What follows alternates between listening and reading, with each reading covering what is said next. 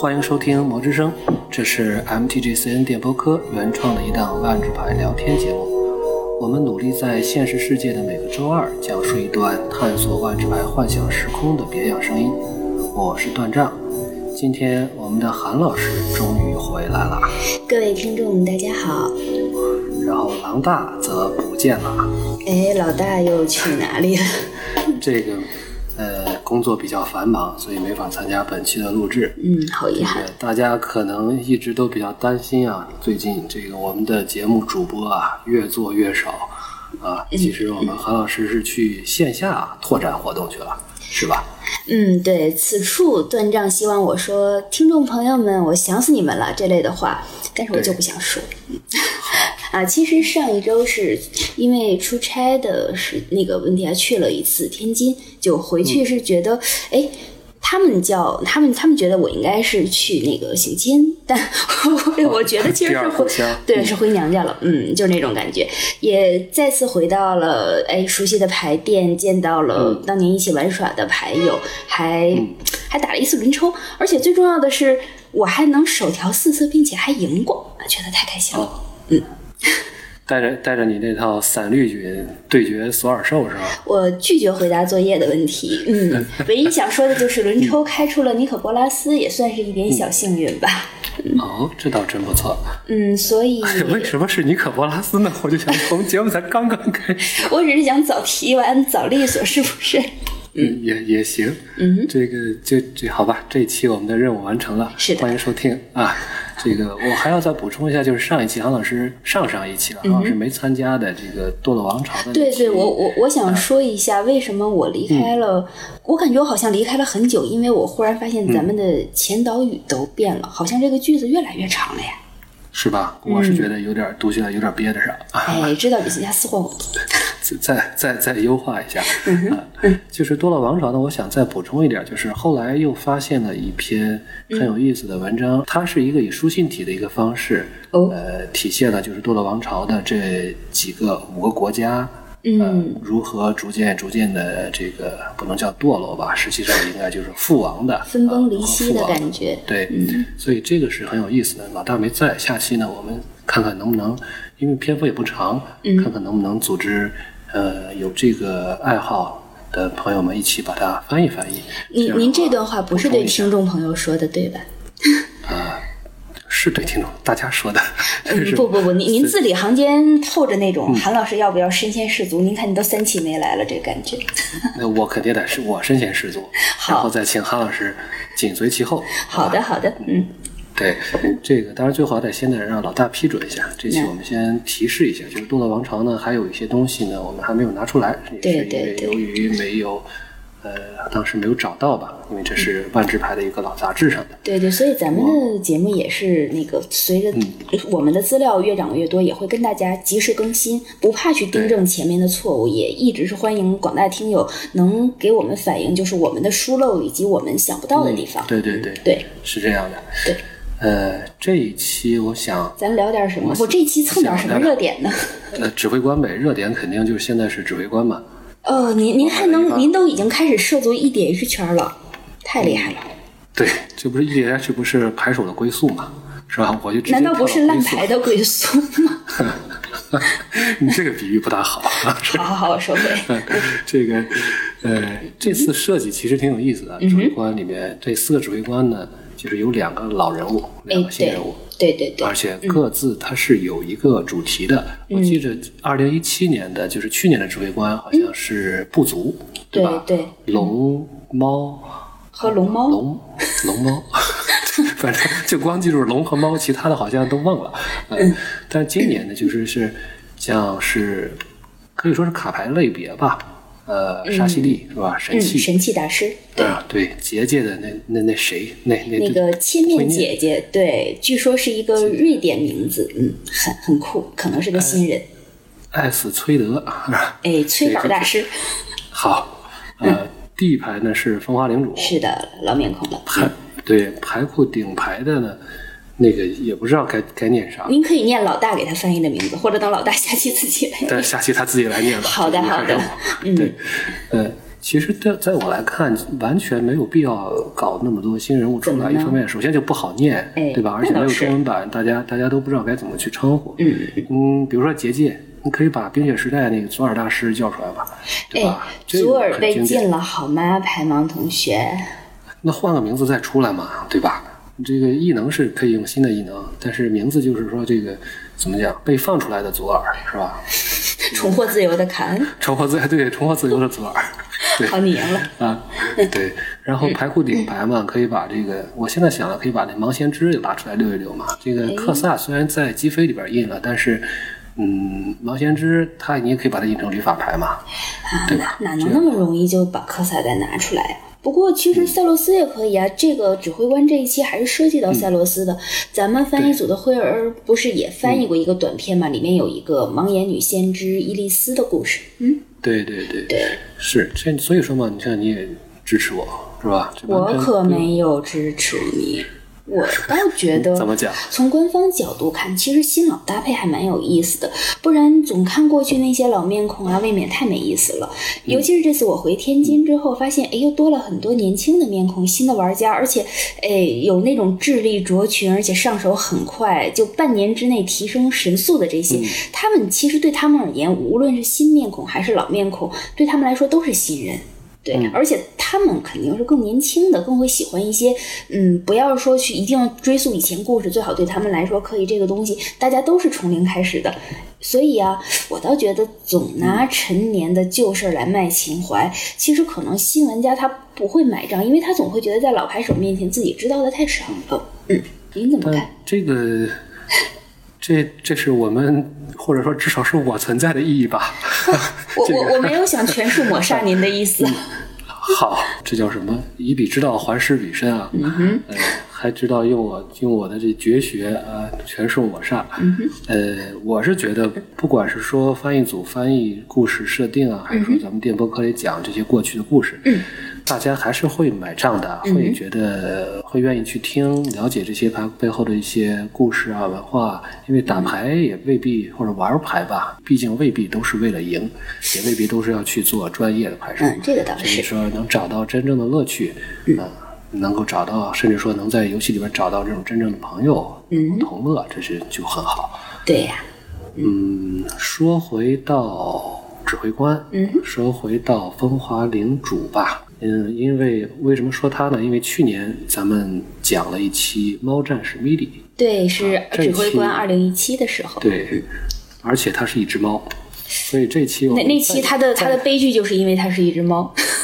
对，这期呢，我们再讲一只猫，是吧？风华领主 又名文德格里斯大王，啊大大大王，对，大大王。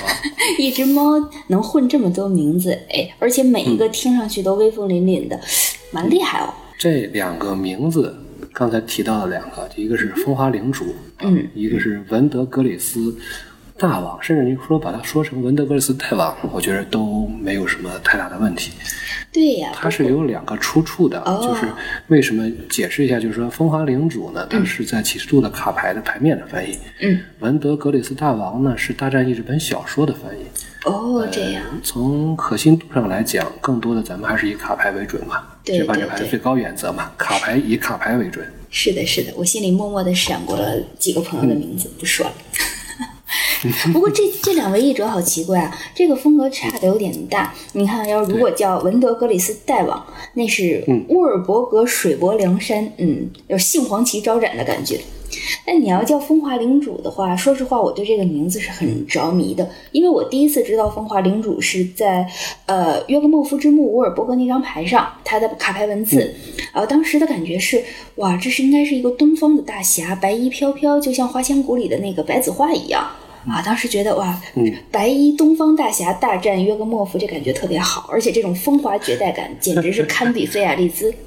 嗯，这个怨不得译者，其实因为文代王第一次在书里出现的就是一个侧面描写，嗯。当时就说这个和巴林呢在乌尔伯格并肩战斗，嗯啊，就这么一提，所以说当时呢他就没有出场科萨召集的那个旅法师的一个集会，哦，当时他们是要准备就是穿上那个泰坦的那个盔甲泰坦泰坦战战机还还是机甲？那个东西到底是什么？嗯，对，有点像高达。高达对，简单讲 高达樱花大战。对，呃，你说的这个形象，实际上，呃，也不完全是到了启示录。其实，在时空款一出现他的形象，他的名字是在启示录的那张卡牌里提到的。哦，这样。呃，我估计到时空转移、时空转移的时候，可能大家还未必知道这个人是谁。嗯，那是哪张牌？吕法师的怒火是一张红色的牌。吕法师的骚动，按照文学的翻译。喧嚣，吕法师的喧嚣与骚动是吧？对对。那这个，这暗示我们文德格里斯大王身上长狮子了。猫不是很正常。对，对，这个说回来就是，感觉当时是应该是一个红色的理发师，因为当时你看，他这五张牌呢，有白色的是古苏准将，蓝色的是玻璃瓦，呃，红色的是他，绿色的菲亚利斯，黑色的是泰维斯查特。哦，所以很多人。应该和我一样，都会认为他就是红色理发师。理发师，嗯，对。然后到了启示录的这个人物，算是在画面上就丰满起来了，有了自己的这个卡牌啊和这个背景叙述。对对，记得嗯，第一张尺度就比较大吧，名胜光辉是吧？对，这张是他。对，可看不出一点黑豹的感觉来。嗯，白豹是吧？哎，说什么好？白了。说什么好？嗯，一白遮百丑。浑身上下简直就是阿耶尼，对吗？对吗？之后，之后还有几张牌，就是虚假黎明啊、夜宴啊、对对、内爆啊，这几张牌都更多都是背影吧。对对对，像像那个翻译还是很好的，就这些牌的那个翻译还都是蛮棒蛮棒的。对对对，特别是夜宴，我觉得这个实际上它这个英文就叫 illuminate。对对对，要让我翻就翻译成点亮。就比较 比较 low 啊，比较直，对嗯嗯，但是没他在里边话也不多，实际上也比较符合他在故事里边这个这个形象吧。哎，嗯，你还没开始讲故事呢，我倒是有点糊涂了。这现在咱们看起来，这位文大王的真身是一个永德色组黑红绿的，然后呢，虚假黎明它又是白的，到夜宴的时候呢还能带点蓝，所以。过去的旅法师全都是霓虹灯化身，是吗？五个颜色都得沾点儿，嗯，对。所以他他对太可怕了。你在故事里他到底都做了什么呀？呃，这么讲吧，就是先从他的年龄，实际上比科萨还要古老哦，因为他自己记得，嗯，就是沃尔伯格在呃克萨引发的那这个毁尸震荡之前，就是兄弟之战末期，克萨使用铜罩，然后造成了。造成一次很大的毁灭嘛。嗯，在这之前的沃尔伯格是一片森林。哦，所以沾绿找着根儿了。我我我也记得沃尔伯格好像曾经并不是黑色的。嗯，对，而且呢，他的这个暴战士这么一个一个种族吧，在星际之战爆发之前的三百年里边，也是一直统治着沃尔伯格。这是泰菲利说的。当然，泰菲利的这个话也不完全去，不能不一定能信，因为泰菲利这个时间概念啊，有点有点 这个和常人是 不大一样的。理解理解。嗯，所以在第一次出现就是在大战役的小说，是吧？这个侧面描写写了这么一句。对。后来呢，就写他真正被科萨所召集，呃，这样他们九个旅法师坐上了这个泰坦引擎，对对，坐上了高达进攻菲尔克西亚。当时有一段描述，就说这个风华的这个这个泰坦装呢是四条腿的，四条腿，科萨还是设计还是还是不错的，嗯，四条腿的，而且是跑得最快的。我怀疑风华自己都不用四条腿跑。哎，他是有时候会用豹的形象，有时候会用人的形象，有豹的速度，嗯，用的眼睛。哎，对，为什么不把这张牌做成一张变身牌呢？问老大。我觉得老大的作业好像提前来了。这个作业，对 对，这个作业可以可以留给他。这个以后我们谁不来就给谁写。对，我明白了，就是以后凡是我们当我们畅想这个牌为什么不做成这个样子的时候，咱们俩可以一起说问老大。对，没错。老大此刻的内心一定是崩溃的。而且他还用兵器。哎，是吗？什么呢？他背上看，他有时候都背个刀。对他，他那个是双刀，好像还是。对，双刀，而且呢，在这个金牌里面，他还有一个。有一个类似于结账一样的东西，但更多时候，至少他在菲瑞克西亚打的时候还是用爪抓的。这么直接？这个对，粗暴。对，让让我想到了那个，正好这一次回天津的时候，看到呃，去霍元甲那个纪念馆啊，去看当年的精武门。嗯，当年精武门的那些就是所谓练武者都穿什么呢？叫做我我自己形容是一个单肩半裸紧身豹纹嗯吊带衣，您自行想象。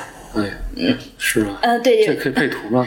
能给我一张图吗？可以，可以，无图无真相。对对对，大家可以看一下，当年霍元甲和陈真其实是穿着什么在练功的，就是忽然想到，呃，可能，哎，文大王可能也是这个形象的，很可爱这个样子。嗯，哎，这是锦门第一呀，是吧？对对对，豹纹精武门。嗯。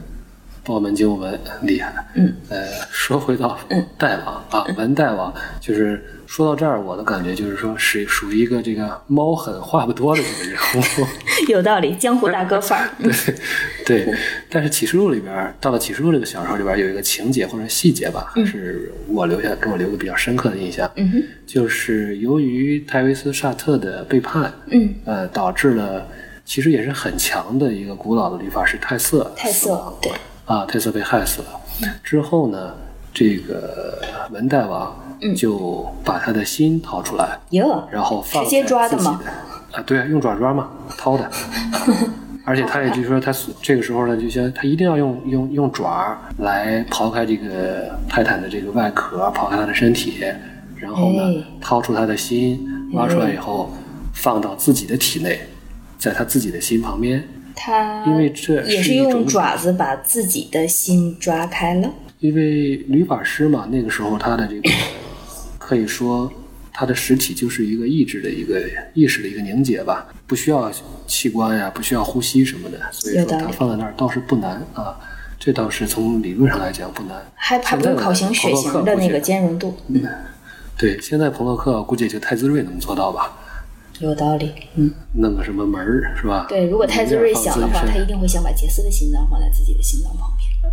哎，这个有意思，嗯，这可以探讨一下。对所以，但人家这个是一种礼节，哦，就是说血淋淋的仪式，仪式，仪式，仪式，仪式。就是如果说是因为在沃尔伯格是到处都有这种唤醒死者的这种这种巫妖啊，或者是死灵术士，哦，所以说当他们报战士战死的时候，又没法完整复活的时候，嗯，就必须把他的心挖出来带回到故乡，嗯，而把它放在自己的这个心灵旁边呢，这相当于是这个最高的这种礼节吧。哦，把你的心，我的心串一串。穿一个同心圆，好，望京小腰，望京小腰走起。此处可以有配乐，好，不是不闹了，不闹了。人心人心抱春穿一穿是吧？这世界一定更美好。您自己想惦记宵夜，千万别往节目里带私货啊。好，咱们说的是，哎呀，刚想这个让大家。唤起一点这种感感脚的时候，直接 转入到烤串儿了。我们上一期谈《堕落王朝》，说了那么多河马里，也没说小龙虾的事儿。这那 是因为是因为你们没有我呀。哎，这个严肃一点的时候，就说大家可以想象，我想说的意思就是，大家可以想象一下，就是在乌尔伯格变成从森林变成沼泽之后，嗯，可以说是一种很。很残忍的一种一种变化，对，是真的是这样。原来充满了生机，然后又变成了充满了死亡，然后呢，逐渐又复活。是的。死者和生者可能又要相当于今天你的你的同袍战死，明天他可能就就会跟你刀剑相向，跟你刀剑相向。对对对。所以这样独特的习俗，嗯，还是想一想的话，我觉得就是这种细节才会让这个故事。觉得我们真的是这个世界是真实存在的，是这样。在这幻想世界里面，是就让我们比较愿意在这个幻想世界里面进行去挖掘嘛。对对对，就是细节的真实是完全可以让一个虚构的整体变得真实的，因为细节的通感会让我们特别感同身受一些东西。对，这是为什么一定要用爪爪，用别的不行。我我不接这茬儿，您说好了要严肃的。对。说回来，这个之后呢，就是因为死了，当时死了三个理发师吧，都和相当于泰瑟一泰瑟的亲戚吧，泰瑟他的亲戚们，他的这个恋人克里斯蒂娜，哇，是他的女儿达利亚，啊，然后连女儿都都那什么了啊，对，对，然后还有沙特是被科萨设计的一个一个机关，啊，给给给给杀掉了，这样就剩下了四个人。嗯四个人之中呢，啊对，还有科萨就相当于迷失了嘛。嗯，对，风华领主呢就和菲亚利兹一组引爆了这个呃炸弹，摧毁了菲瑞克西亚的一部分。那张牌是不是就毒气？菲亚利斯毒气？对设设定对设定这个时候就是设定这个炸弹的时候就是毒气那张牌，嗯，但是就是说他们比较可悲了，就是他们做这些事情是跟着科科科萨这个计划来的，对，对不过不过那个时候克萨是不是已经向约格莫夫屈膝了？对，就是觉得要已经看到了菲瑞克西亚之壮美，对，就转而投奔约格莫夫了。对他越破坏越发现，就是自己做这个事情真的是在对的吗？他是要这个这个面对的这一个也是同样充满生机，是吧？由一个神创造出来的一个世界，嗯怎么下得了手呢？之后就逐渐逐渐就迷失了。但是这些人呢，还是就风花领主、菲亚雷兹，呃，他们几个人就继续四个人吧，就继续跟着卡萨尔原来计划走。但那个时候，约格莫夫就已经不在乎菲瑞克西亚的存亡了，因为他已经要把真身转移到多米纳里亚去了。当然，这也算是给了这个英雄彻底消灭了消灭他的一个机会吧。早晚得面对面嘛。对，也是想家嘛。这个约格莫夫也是想家对，。其实其实就是一个想回来的回家的故事对，就是一个回家的故事。风华领主呢，就在大战以后也幸存下来了，嗯。继续守护着沃尔伯格，嗯，然后在接下来的三百年里面，又面临着一个新的挑战，就是这个石缝。对呀、但是这里其实需要强调一下，就沃尔伯格承受的最大的苦难，其实是他相当于是埋葬了约格莫夫，就是有那张牌嘛，嗯约格莫夫之墓沃尔伯格，是不是相当于约格莫夫在毁灭之后，他其实整个人就整个这个东西就已经全部落在沃尔伯格这儿，并且把沃尔伯格污化了？就看那张牌，似乎是这个意思。对，呃，对对对，你说的很，这点儿可是不能忘的。对，嗯就是，但是在沃尔在在尤格莫夫被击败之前，嗯他已经算是也这也还是遭受过几次了这个这个苦难了吧？就是嗯首先。瑞斯是整个一个时空覆盖过来，对对对而覆盖到覆盖到约格覆盖到沃尔伯格上方的呢，则是瑞斯的这个相当于瑞斯集权统治的一个代表和一个核心，就是天罗城塞。嗯包括咱们在后面看最近多名的故事，科方占据的天罗城塞嘛，嗯，也是，也相当于是这个这个呃，也是也是在沃尔伯格，嗯所以呃，约格莫夫被在这里击败之后呢，就是相当于咱们都知道那个那张牌上的这个背景叙述文字嘛，那个事实也的确如此。对对对，越来行，实际上是说越来越惨。你说这可能还不如这个亚勒斯啊，或者是陶拉里亚，对，就呃炸没炸没了就没了，对，对，呃，这个沃尔伯格这个是一直是饱受折磨。是的嗯，嗯，在风华领主后来面对的这个问题呢，主要就是石缝带来的另一个时空的这个菲瑞克西亚人，还有呢、天罗城赛里的这个裂片妖。嗯哎这这个是很可怕的东西 对，这个东西是是对啊，而且它不断的进化。对呃呃，所以这个风华领主呢，就是虽然说是战继续战斗的很顽强，嗯但是这个战局是它无没没法再改变的，哎是逐渐逐渐的是要被要被压倒的。嗯啊，这里还要提一句，就是风华领主的这个红色啊，呃，咱们刚才说了一点儿这个绿色是吧？对然后黑色的实际上可以说，它自从沃尔伯格被这个呃克萨那个时期之后，就变成了沼泽，就会沾点黑。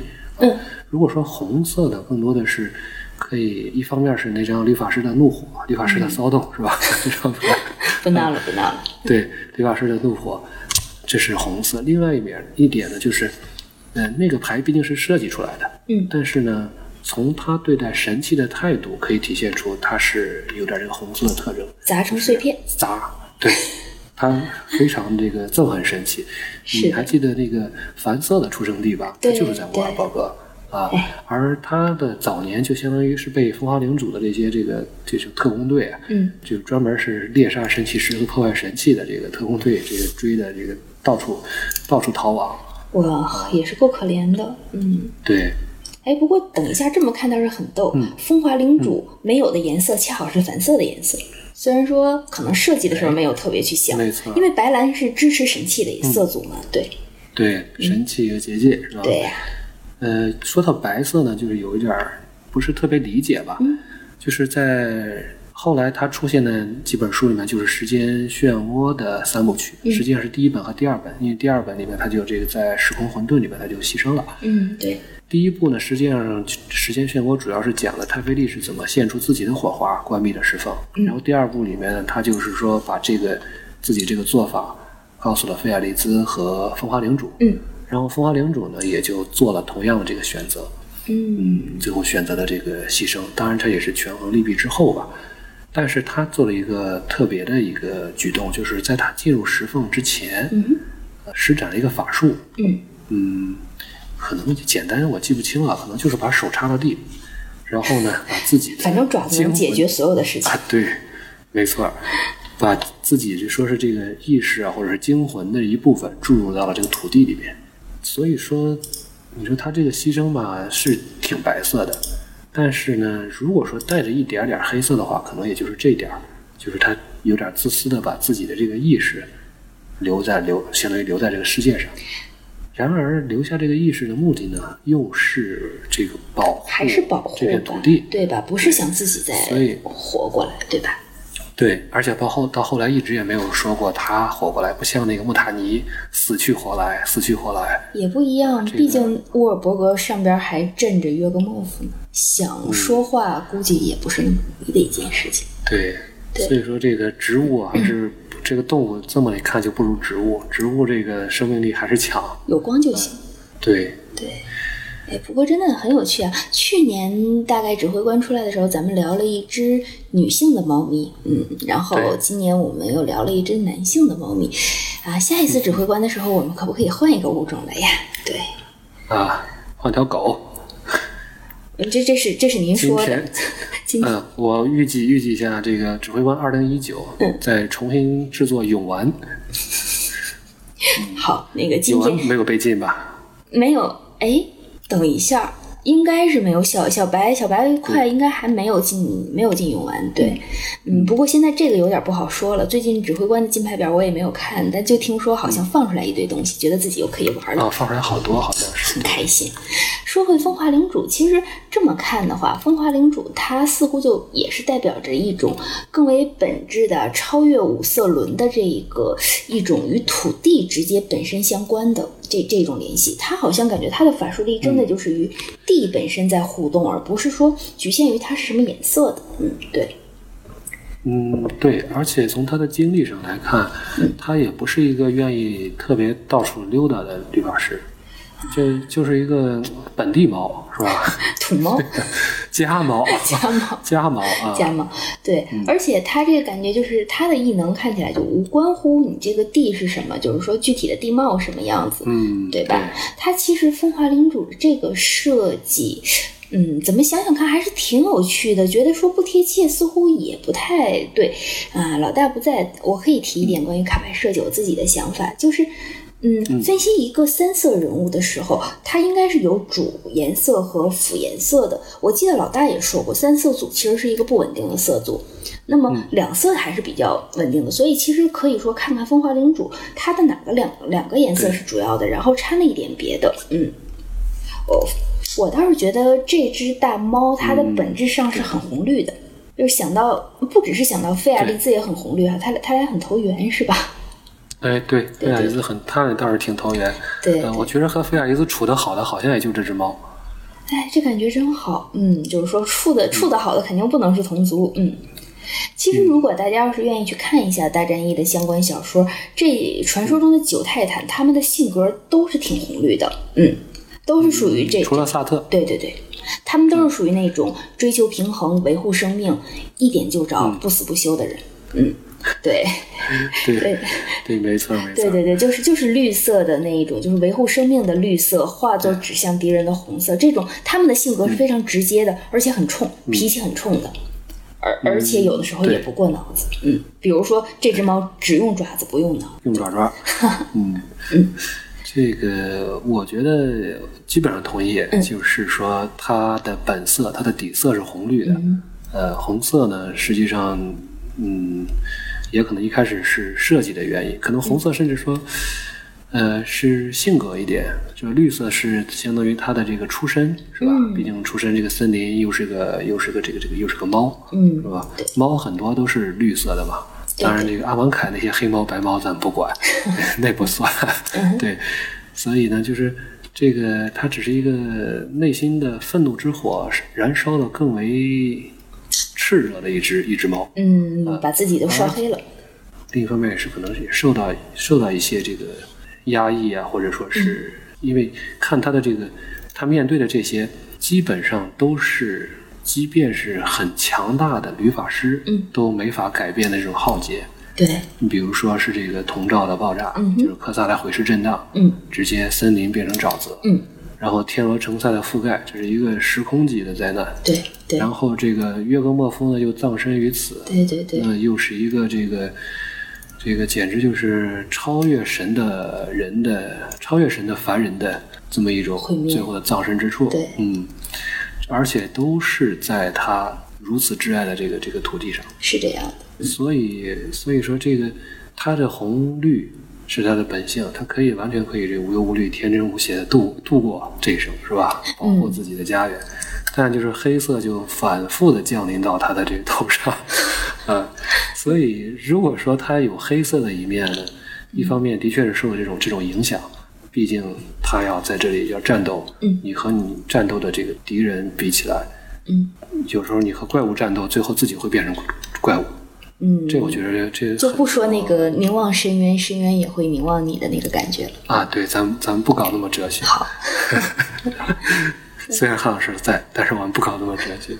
对，呃，这是一方面吧，就是说它黑色呢指的是外来的一个压抑。嗯另外一方面呢，就是黑色它可能，我不知道黑色里面会不会有一些这种执着啊、自私这这种自保的这种、这种感感觉在里面。嗯。就刚才咱们说了嘛，就是做一个很白色的行动里面，也带着一点点私心，但这个私心呢，也是就是能能够也是很合理的，所以这一点点黑色呢，可能在性格里面也是有所体现。就是有点可惜的，就是由于这个人物的确是有点突兀，嗯。包括他的名字这个风华到底是怎么来的，怎么考据的，嗯，对，呃，我们只看到后人有沿用的，比如说风华骑士啊什么的，但是没有看到他再往前这个名字是是出自一个什么样的典故啊，或者是怎么样。嗯所以这个人物的来历和他的名字一样，没有就是他的他的情节吧，就和他的名字一样，没有这么没有这么写的呃很详细的这个这个内容。所以如果说能在过去的情节里面更多体现一点他这个本性里的这个黑色，而不是只是说黑色受到压制的，最后受到压制的黑色的话，可能会让这个人物更有意思。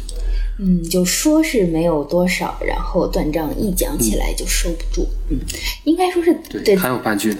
继续。啊，就是说，我在我甚至就在想，当克萨一开始找上他当这个九泰坦之一的时候，或者是说这个太妃帝来跟他来说服他，这个要必须要牺牲掉你自己的这个火花，才能拯救你的土地的时候，他的这个如果是能体现点他这种私心啊、自私啊，毕竟人家也是只猫啊，是吧？你不能要求一个猫有太高 太高的觉悟，对不对？对对对，我觉得米可莉就是你是一只猫啊。米莉就很好啊，对啊，可对，说的太对了。这好，我们说回到，我们终于说回到这一期了，终于说回到主题了。主题难道不是给米莉找男朋友啊？哎，可是你对啊，本来这个如果是这样的话，这个主题应该，这个这期的话题应该叫“可是可是你也是一只猫呀 好，那就这么定了。”。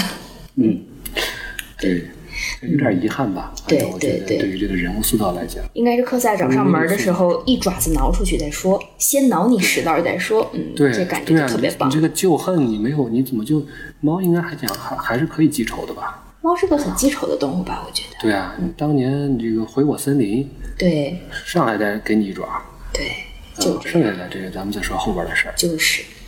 我们可以当编剧了。